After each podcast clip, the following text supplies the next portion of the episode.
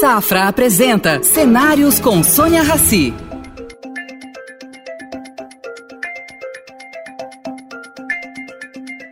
Bem-vindo, Wolf.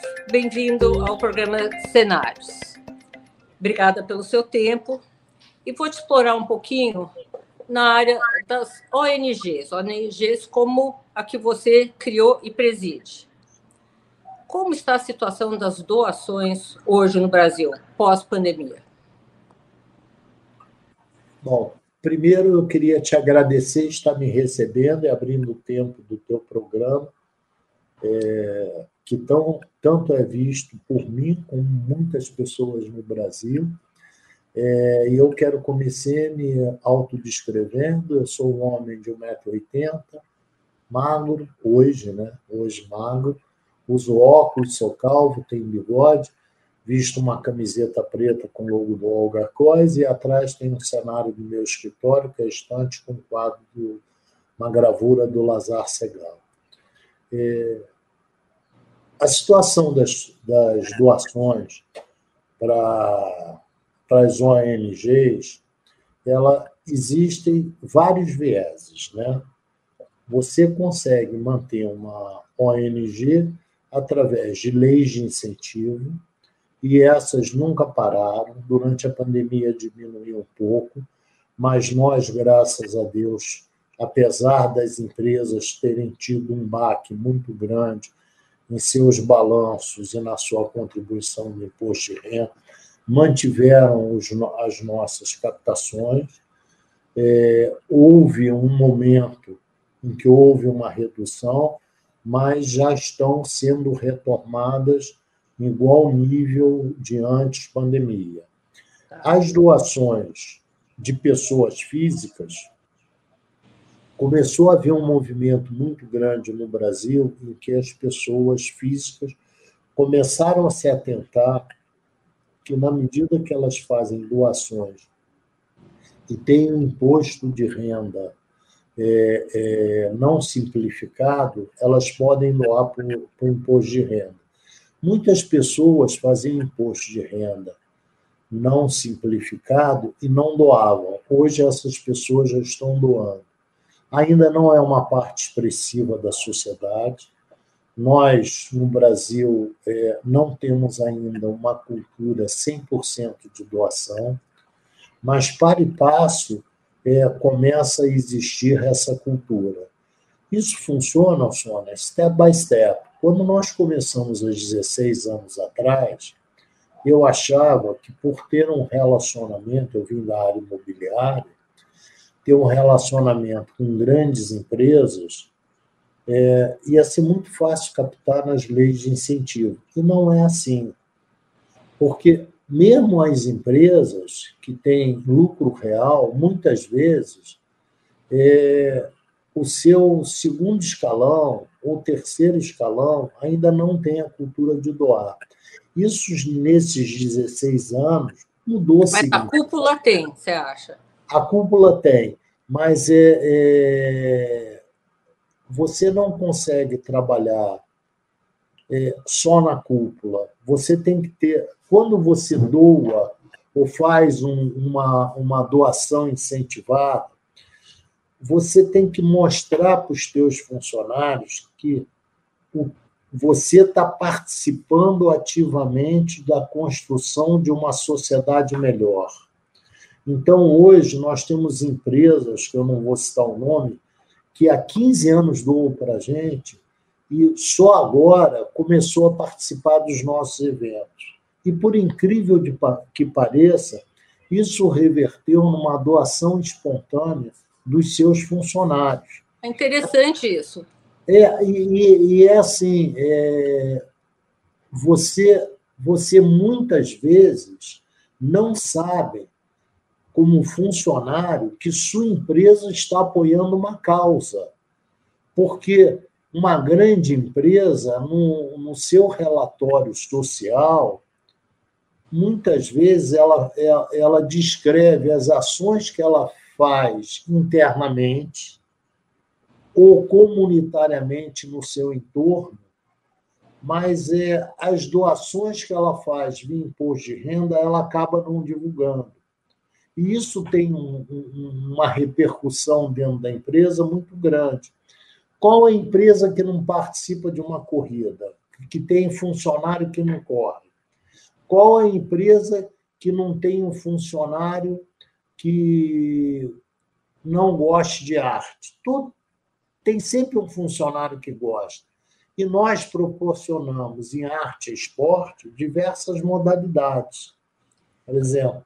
Wolf, eu queria que antes você explicasse o que, que é o Instituto Olga Cos.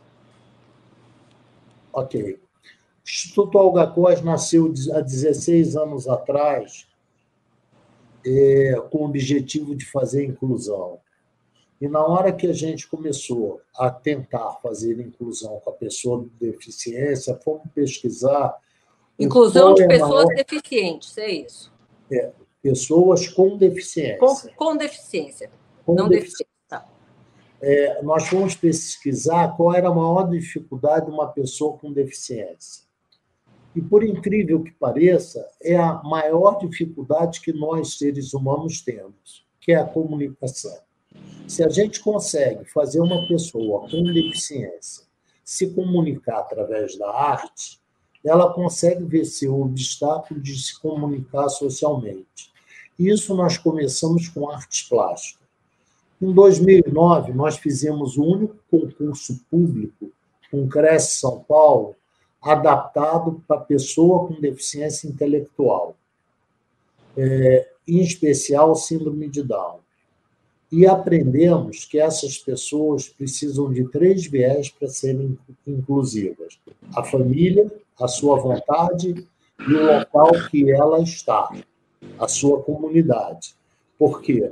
Porque a, a mobilidade da pessoa com deficiência intelectual é reduzida, a, a família é um fator importante, porque ou esconde ou superprotege, é, e a comunidade tem que entender que o tempo dela é um e o tempo deles são outro.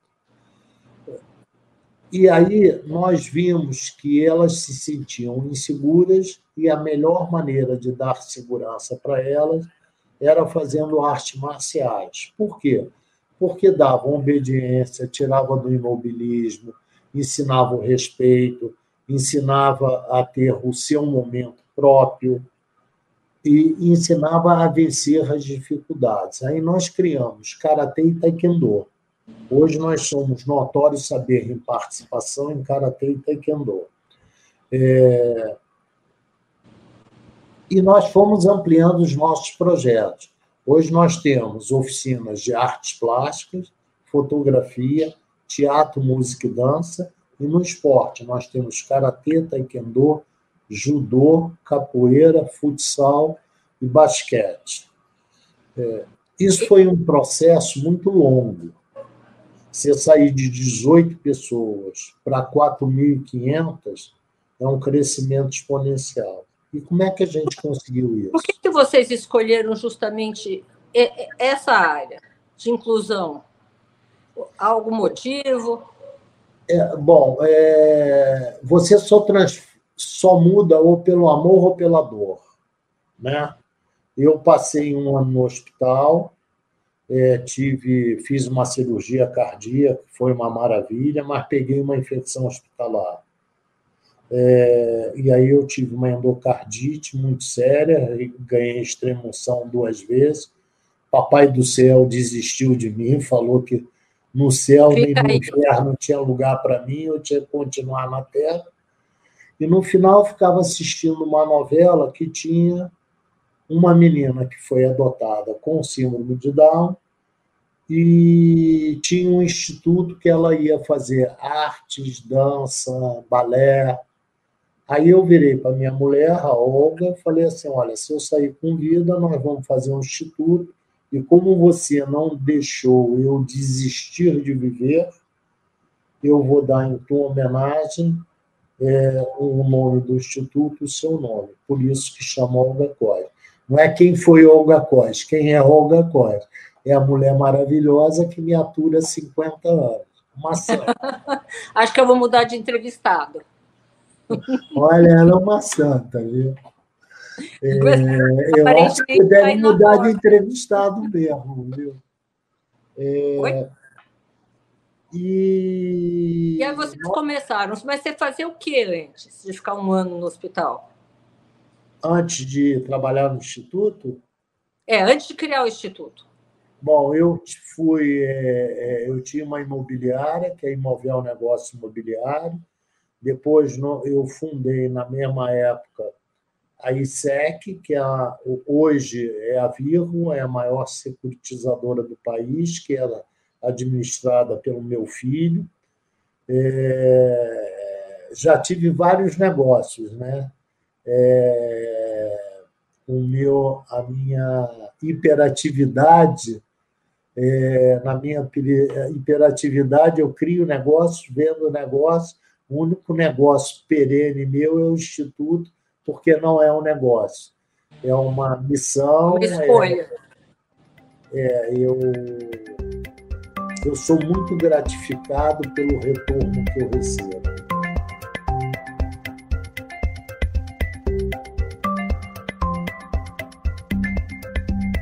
Ô, Wolf, você, assim, nessa sua trajetória, esse um ano que você passou no hospital, você poderia dar algumas dicas ao nosso internauta do que se pode fazer pelo outro? E como é que isso funciona? Que a, a, a gratificação não é só do outro, é sua, né? É, eu acho que a gratificação é maior nossa de quem faz, de quem acolhe, do que é, de quem recebe. Porque, veja bem, é, nós começamos a pesquisar, dois terços da nossa vida nós passamos no ambiente de trabalho. Essa é a nossa realidade com a pandemia, mais do que dois terços, que todo mundo está acessível 24 horas por dia, através do computador, através do celular, através do WhatsApp, através do, pelos, do que tinha. E aí nós começamos a pesquisar no ambiente de trabalho é, a diversidade no ambiente de trabalho. E aí a grande pergunta foi: como incluir no ambiente de trabalho, que o ambiente de trabalho ele faz transformar toda uma sociedade. Então, a pergunta foi como é acolher no ambiente de trabalho, como é incluir no ambiente de trabalho uma pessoa preta, idosa, gorda, é, com deficiência intelectual, com deficiência física, cérdaga, surda, é, invulnerabilidade social, LGBTQIA, e minoria qualquer tipo, religiosa ou racial. E essa foi a pergunta que nós colocamos é, para fazer assim: Hoje nós temos na moda, é em voga, e você melhor do que ninguém sabe, que hoje a grande pauta mundial é o ESG. Né? É governança, é o ambiente e é o social. E aí a gente começou a ver que tudo isso é autodeclaratório. Né? Nós temos aí casos de empresa que o balanço dizia uma coisa e que era outra, nós temos empresas que tem fundos sustentáveis que não são tão sustentáveis assim. É, nós temos é, criado pela comunidade europeia hoje um passaporte verde, que nada mais é do que o grande protecionismo da, do agronegócio é europeu e americano, e a comunidade europeia está desenvolvendo o passaporte ESG. Isso começou em janeiro. E o que, que esse S vai medir? Esse S vai medir um ambiente de trabalho. E aí toda a cadeia produtiva de uma empresa para exportar vai ter que ter um selo que socialmente o trabalho dele não tem trabalho infantil, não tem trabalho de idoso, não tem trabalho de, de escravo, que é coisas que recentemente nós temos visto aqui no Brasil. Quando nós fizemos essa pergunta é, para vários mestres e doutores, inclusive para o nosso departamento técnico e científico, que está há quatro anos fazendo esse tipo de pesquisa, é, veio uma resposta tão simples que é um ovo de Colombo. É, você tem cinco variáveis: arquitetônica, como é que a pessoa é, chega no ambiente de trabalho se ela tem uma cadeira de roda? Como é que ela chega se ela é cega? Como é que ela chega se é surda? Isso não é só na empresa, é territorial. Ah, mas agora nós temos o trabalho é, remoto. Tá bom, mas ela tem acessibilidade remota? Então, é, é como é que você transforma o que eu estou falando né, em realidade para uma pessoa que está remotamente é surda. Então, isso tudo tem que ser visto. A segunda variável qual é? É atitudinal. Então, por exemplo, eu estou conversando com você, você tem uma atitude tão acolhedora que eu estou me sentindo em casa. Então, é assim, as pessoas as pessoas, quando vêm para o ambiente de trabalho, elas têm que ser acolhidas. E essa atitude, ela não basta ser um, um, um mero, uma norma de procedimento da empresa. Você tem que comunicar top-down, down-top, ouvir de fora para dentro, de dentro para fora, para você ter atitude. E essa é a terceira variável, a comunicação. E qual a quarta, a quarta variável? É metodológica. Como é que eu transformo isso numa coisa natural? Qual a metodologia que eu faço? Qual o exemplo que eu dou? Como é que a gente cria programa para isso se tornar natural? Sendo natural? Essa é a primeira coisa. Sendo né? natural. E, é, e, e, aí é, você tem a outra. Como é que eu pego uma pessoa dessa e transformo ela em membro do meu board? Né? Essa é uma pergunta. Eu incluí uma pessoa assim, aí ela chega lá e vai ser office boy. Ok. Qual o programa que eu tenho para fazer essa pessoa ser diretor e ser presidente da minha empresa. Programa. Então, hoje nós vemos empresas, é, até dois anos atrás, o melhor emprego que tinha era TI. E aí você não tinha é, formação de profissionais. As empresas começaram a criar programas de treinamento de TI. Foi programático. Hoje já não está tão fácil arranjar emprego na área de TI, porque o é, conhecimento... existe ainda uma escassez, né? Existe. É.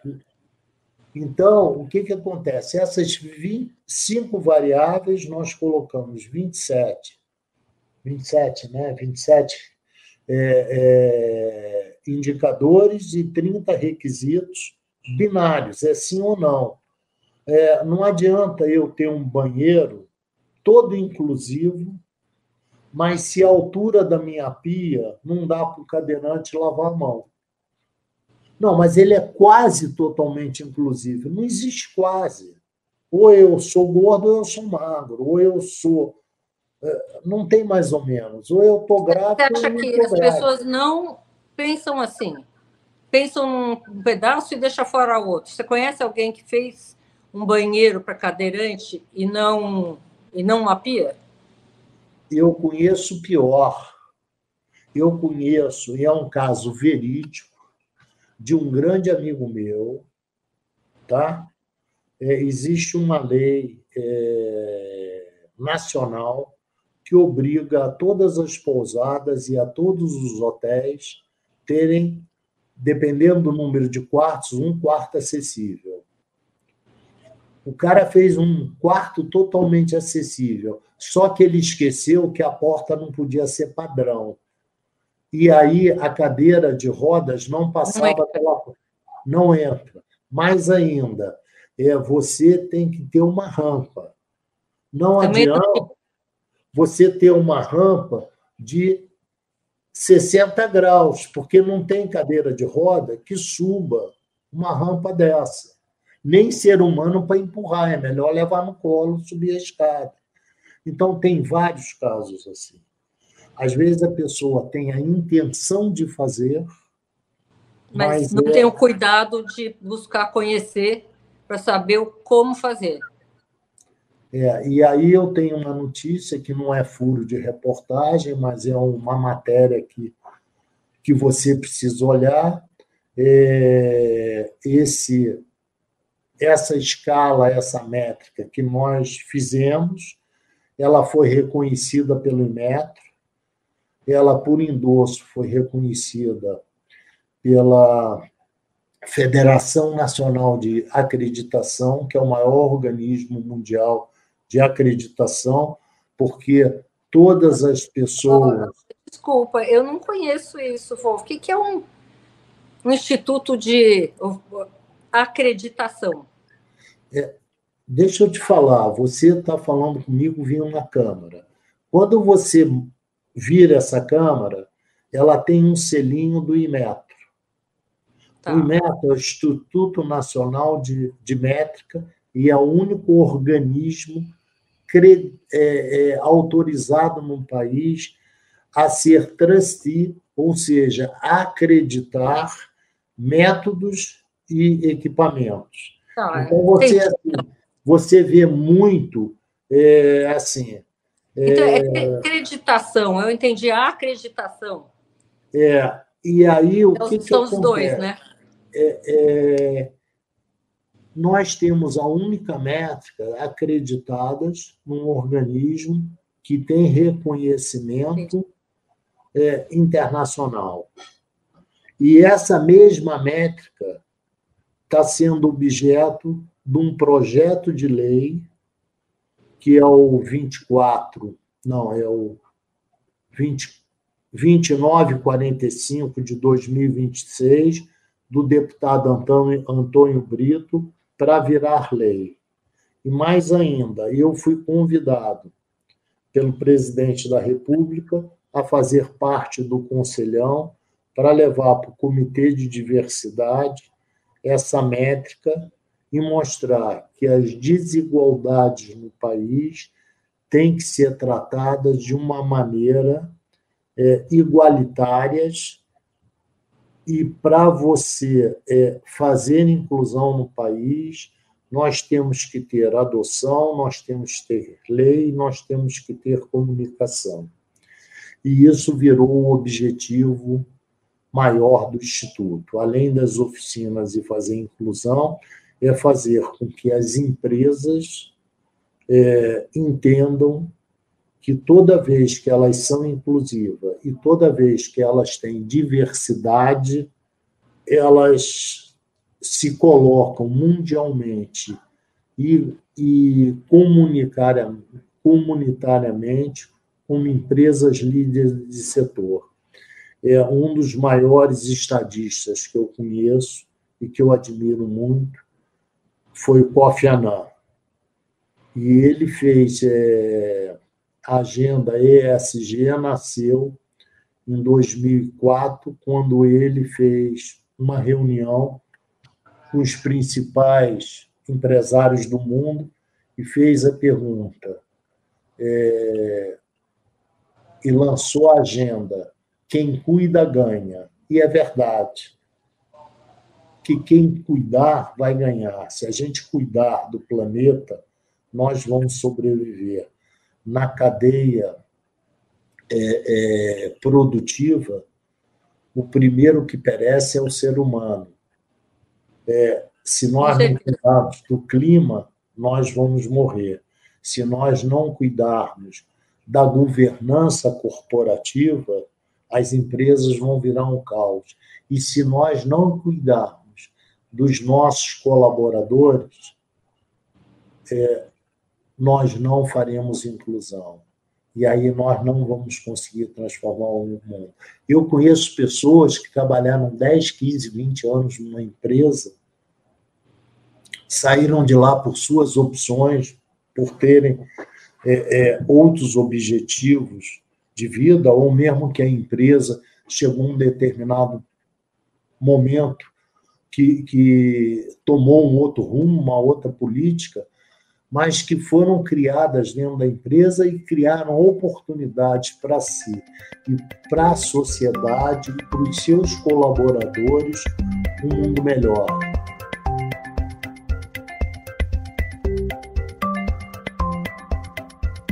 Que ponto dessa caminhada nós estamos? Wolf? Olha, eu acho que nós estamos no início. É tarde demais, planeta já está em chamas eu, eu, eu sou conselheira do SOS Mata Atlântica há 15 anos, né? E o ser humano ele é reativo, ele não é proativo. Ele é reativo. Agora que está tudo pegando fogo, ainda temos tempo. Olha, eu, eu, eu te diria o seguinte: eu vou te dar um exemplo. É o meu pai, tá? Meu pai é com 15 anos, ele pegou a Segunda Guerra Mundial numa aldeota lá da Polônia, judeu religioso, né? perdeu pai, mãe, irmão, sobrinho, é, nos campos de concentração. Teve em 13 campos de concentração. E ele disse para mim, é, veio para o Brasil analfabeto, aqui ele criou os filhos, os netos, os bisnetos, e ele conseguiu fazer dessa turma toda doutores, inclusive eu que estou aqui. É, e ele dizia assim: da mesma maneira que o ser humano é capaz de cometer atrocidades, né, é, ele é capaz de acolher, ele é capaz de recomeçar e é capaz de, de fazer o bem é muitas vezes um pedaço de pão. Que, que bom que ele pensava assim. Que bom. Não, mas não é, mas não é que ele pensava assim. É, todos os sobreviventes têm histórias de vida de alguém que os ajudou. Nós mesmos, se formos retroceder na nossa vida, quantas vezes na nossa caminhada e nas encruzilhadas da vida nós encontramos alguém que teve um gesto bom. Então, é assim. Com certeza, com certeza. É, com eu certeza. acredito muito se a gente conseguir, através do ambiente de trabalho, fazer inclusão, esse é o caminho que eu escolhi, existem vários outros caminhos. Então, deixa eu te é. fazer uma provocação. Deixa eu te fazer uma hum. provocação. A, a inclusão está na, na, na, tá inteirada dentro de várias pessoas. Isso, isso não, não, não duvido disso. O que eu ponho em questão é assim: alguém que sofreu muitas atrocidades, ele deve se decepcionar com o ser humano, de alguma maneira.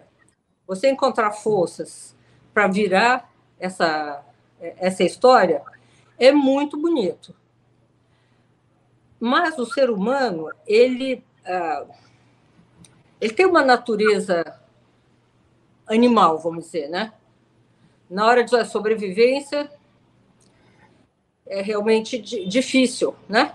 É, você encontrar alguém que opte pelo outro e não por si mesmo.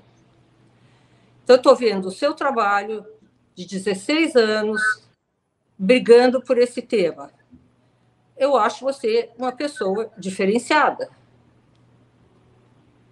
Não, é, eu, eu não sou tão diferenciado assim. É, ao longo da minha vida, eu encontrei pessoas tá, que sempre me ajudaram. Eu encontrei, encontro pessoas que fazem bem. Eu encontro pessoas que, por mais que a gente vive, viva numa comunidade capitalista e é um capitalismo selvagem, a gente tem que dar lucro, a gente tem meritocracia, a gente tem bônus, a gente tem É, isso eu vivo tudo nas empresas financeiras do qual meu filho é, é, é, é presidente, é diretor, é acionista, e eu sou um chairman dele, é, eu vejo pessoas querendo fazer o bem. É, e, e eu acredito, e eu sou um cara que eu não tenho uma religião muito muito ativa, mas eu acredito muito em Deus. E acredito em Deus porque Deus só precisa do homem e da mulher uma vez na nossa vida, que é no ato da fecundação que ele dá o sopro da vida.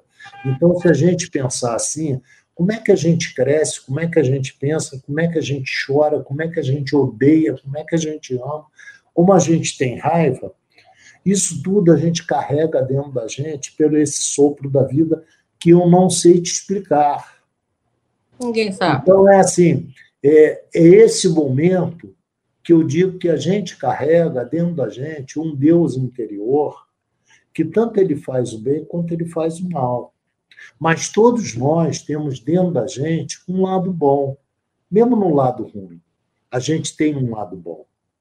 Então, é, o que eu acho é assim: se a gente tomar isso, e aí é, e aí eu volto a dizer, é no ambiente de trabalho que a gente consegue reproduzir é, uma sociedade melhor, porque todo mundo precisa trabalhar e é através do trabalho que vem a comida, é através do trabalho que a gente faz filantropia, é através do trabalho que a gente educa os nossos filhos. E se a gente, no ambiente de trabalho, tiver essas cinco variáveis é, entendidas, né, o que a gente precisa é de líderes. Líderes como você, uma mulher de expressão na comunicação. Não sou líder, não.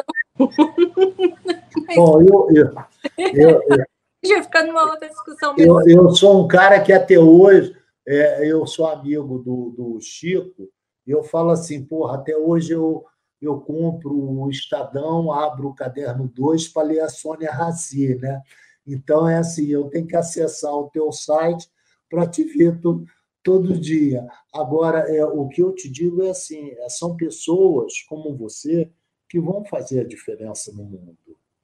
Porque vocês atingem, através da comunicação de vocês, é, um público que pode melhorar o, o nosso mundo. São pessoas é, é, que, através da adoção, adoção, como os presidentes da grande empresa, é, escolher uma métrica que seja inclusiva, e aí não vai ter é, caminho, porque ela vai ser obrigatória, vai ser lei, é, de transformar o mundo. É isso que a gente faz. É, é, olha, eu hoje de manhã eu fui a Guarulhos, num céu em Guarulhos. E nós tínhamos lá, é, recebendo medalha, 25 pessoas com deficiência, em vulnerabilidade, no encerramento num projeto de judô, é, em que eu fui lá entregar a medalha. E aí eu ouvi desses pais e dessas pessoas, por favor, não para o projeto. E veio uma mãe e falou assim: meu filho estava na rua, agora que ele faz judô, ele só quer saber de treinar. Então, assim, são pequenos, pequenos movimentos que transformam as grandes sociedades. Eu, se eu, cada um fizer o seu trabalho, se cada um fizer um pouquinho, nós vamos mudar o mundo. Eu, eu não consigo tá, é, atender 200 milhões de pessoas. Tenho até pretensão de um dia conseguir, porque eu sou jovem, só tenho 72 anos, vou viver mais 70. É mesmo. Né? Então, é, é, é, eu, eu procuro fazer a minha parte todo dia. Eu não quero saber o que os outros estão fazendo. Eu faço a minha parte. E eu sou feliz. Deveria eu sou Você feliz. montar uma escola para as pessoas aprenderem esse, é, a, a, lidar com essa parte melhor que elas têm dentro delas e olhar o, o outro com mais cuidado? é, nós, nós não temos escola para isso. É, essa escola é o dia a dia e a vida. A vida ensina só. É, o que a gente fez aqui no Instituto é, em vez de ter uma sede para acolher as pessoas, foi inverter. Quanto custa ter uma sede?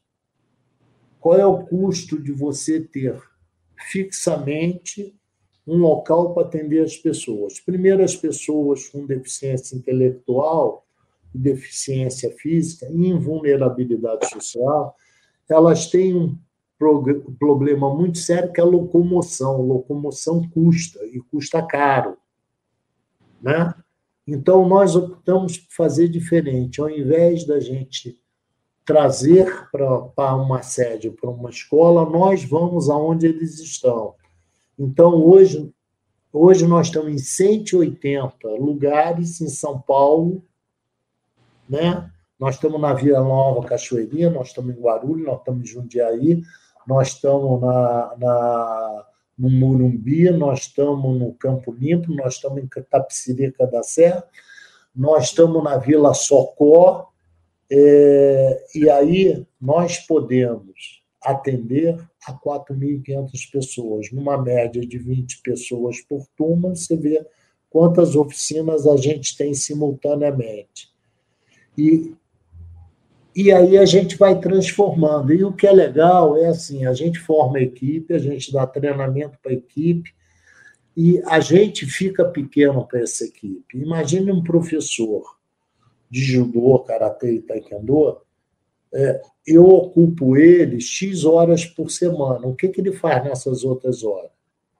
Aí eles começaram a fazer academias para fazer isso e isso virou um multiplicador muito grande. Então, todos os nossos, os nossos faixa pretas hoje, todos eles têm uma expertise em atendimento de pessoa com deficiência em vulnerabilidade social, que tem suas academias. É isso que o Instituto proporciona, a transformação da vida. Wolf, a gente já está estourando aqui nosso tempo.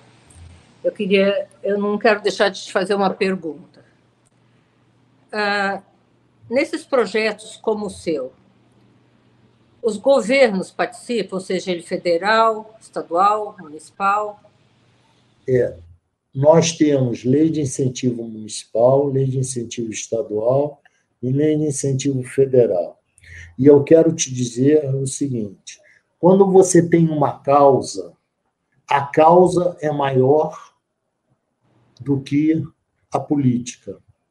Então, eu sou recebido pelo governo Lula em todos os ministérios, da mesma maneira que eu era recebido pelo Bolsonaro, da mesma maneira que eu fui recebido pelo Temer, da mesma maneira que eu fui recebido pela Dilma, no governo Dilma, da mesma maneira que nós fomos recebidos nos dois primeiros governos do, do presidente Lula. Quero te dizer que quando você tem uma causa, vira política de Estado, e política de Estado é maior do que política de governo. Nós fomos é, atendidos e nós fomos é, acolhidos e nós somos respeitados pela nossa causa. Então, não existe política maior que uma causa. Não existe política maior do que do que uma boa ação, não existe.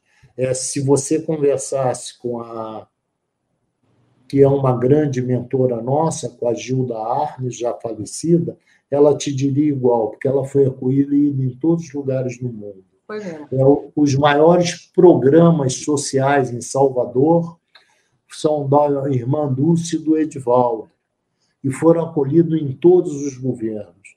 Por quê? Porque a causa é maior. sempre maior do que a política. E cabe. Olha, isso é definitivo. Cabe, e cabe ao presidente de todas as ONGs defender isso.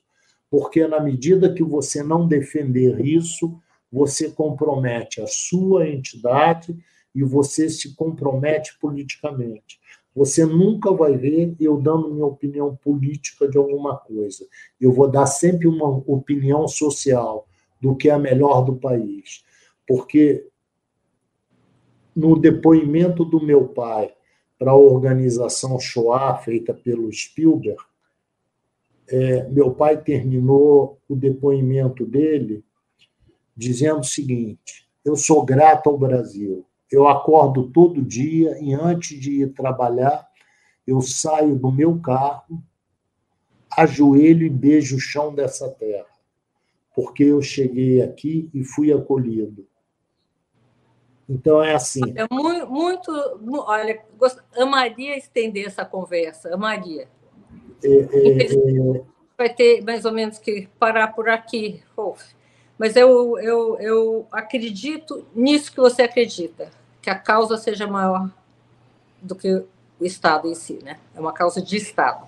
E o Brasil foi feito por nós, é, imigrantes africanos, imigrantes europeus, degredados, nós fomos um país construído e nós acolhemos aqui todas as raças, todas as religiões.